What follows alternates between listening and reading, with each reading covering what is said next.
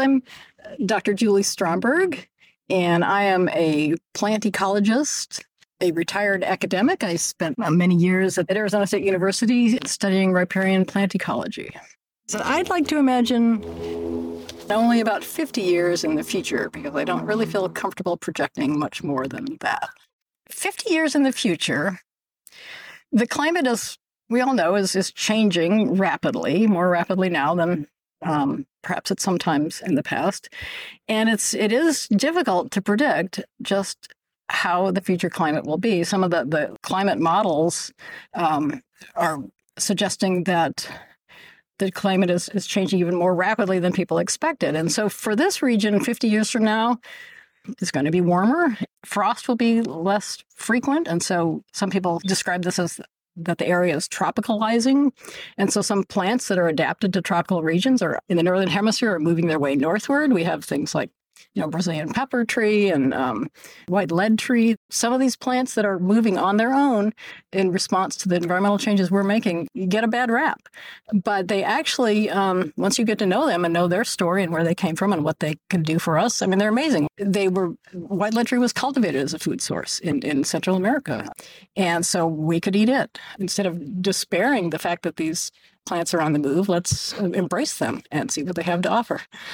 So it's going to get warmer. The frost will be less frequent. As to um, the rainfall and the aridity or wetness, models are mixed. I mean, it, generally, the climate as a whole is going to be warmer and wetter. Some areas of the globe will be have drier conditions, some wetter.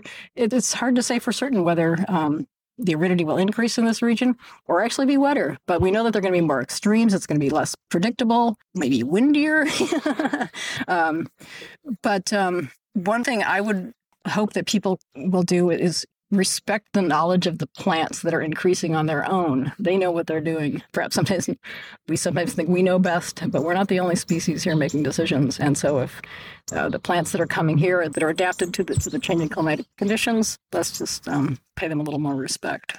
You know, we, we saw the space and it's, as you said, Bermuda grass um, right now yeah. and a few trees. From an ecology standpoint, if you were collaborating with the city of Goodyear, yes. do you have any suggestions for what might make this an amazing place?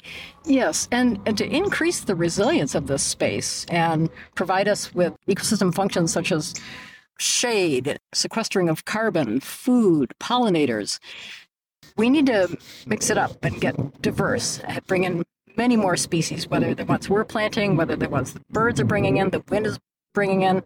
We need to increase the, the diversity of plant species, and we need to stop taking control as evidence of care. So these areas are over pruned, they're over herbicided. We're trying to maintain just a few particular plant species just for aesthetics. And we don't have the luxury of designing landscapes just for aesthetics anymore. There are too many things happening that we need to worry about. Pollinators are declining. Um, birds are declining because they don't have the insects to eat. The trees that are so important in sequestering carbon and, and helping to mitigate climate change, we need to increase their abundance.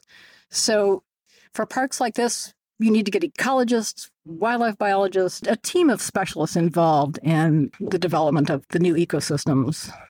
We need to pay attention to the soil as well. We've been talking about plants, but the soil environment and the litter layer that's the, the leaves and, and the, the flowers that fall uh, from the trees onto the, the ground. Some people think they're just too messy and, and they get upset that there's all this litter, but the litter is incredibly valuable from an ecological perspective. I mean, there are insects that live in it, they're decomposing organisms that these um, creatures are part of the ecosystem. And so rather than viewing litter, plant litter and leaf litter is, as litter, bringing that negative connotation to it, litter is valuable. Respect it. Leave it. Don't blow it away.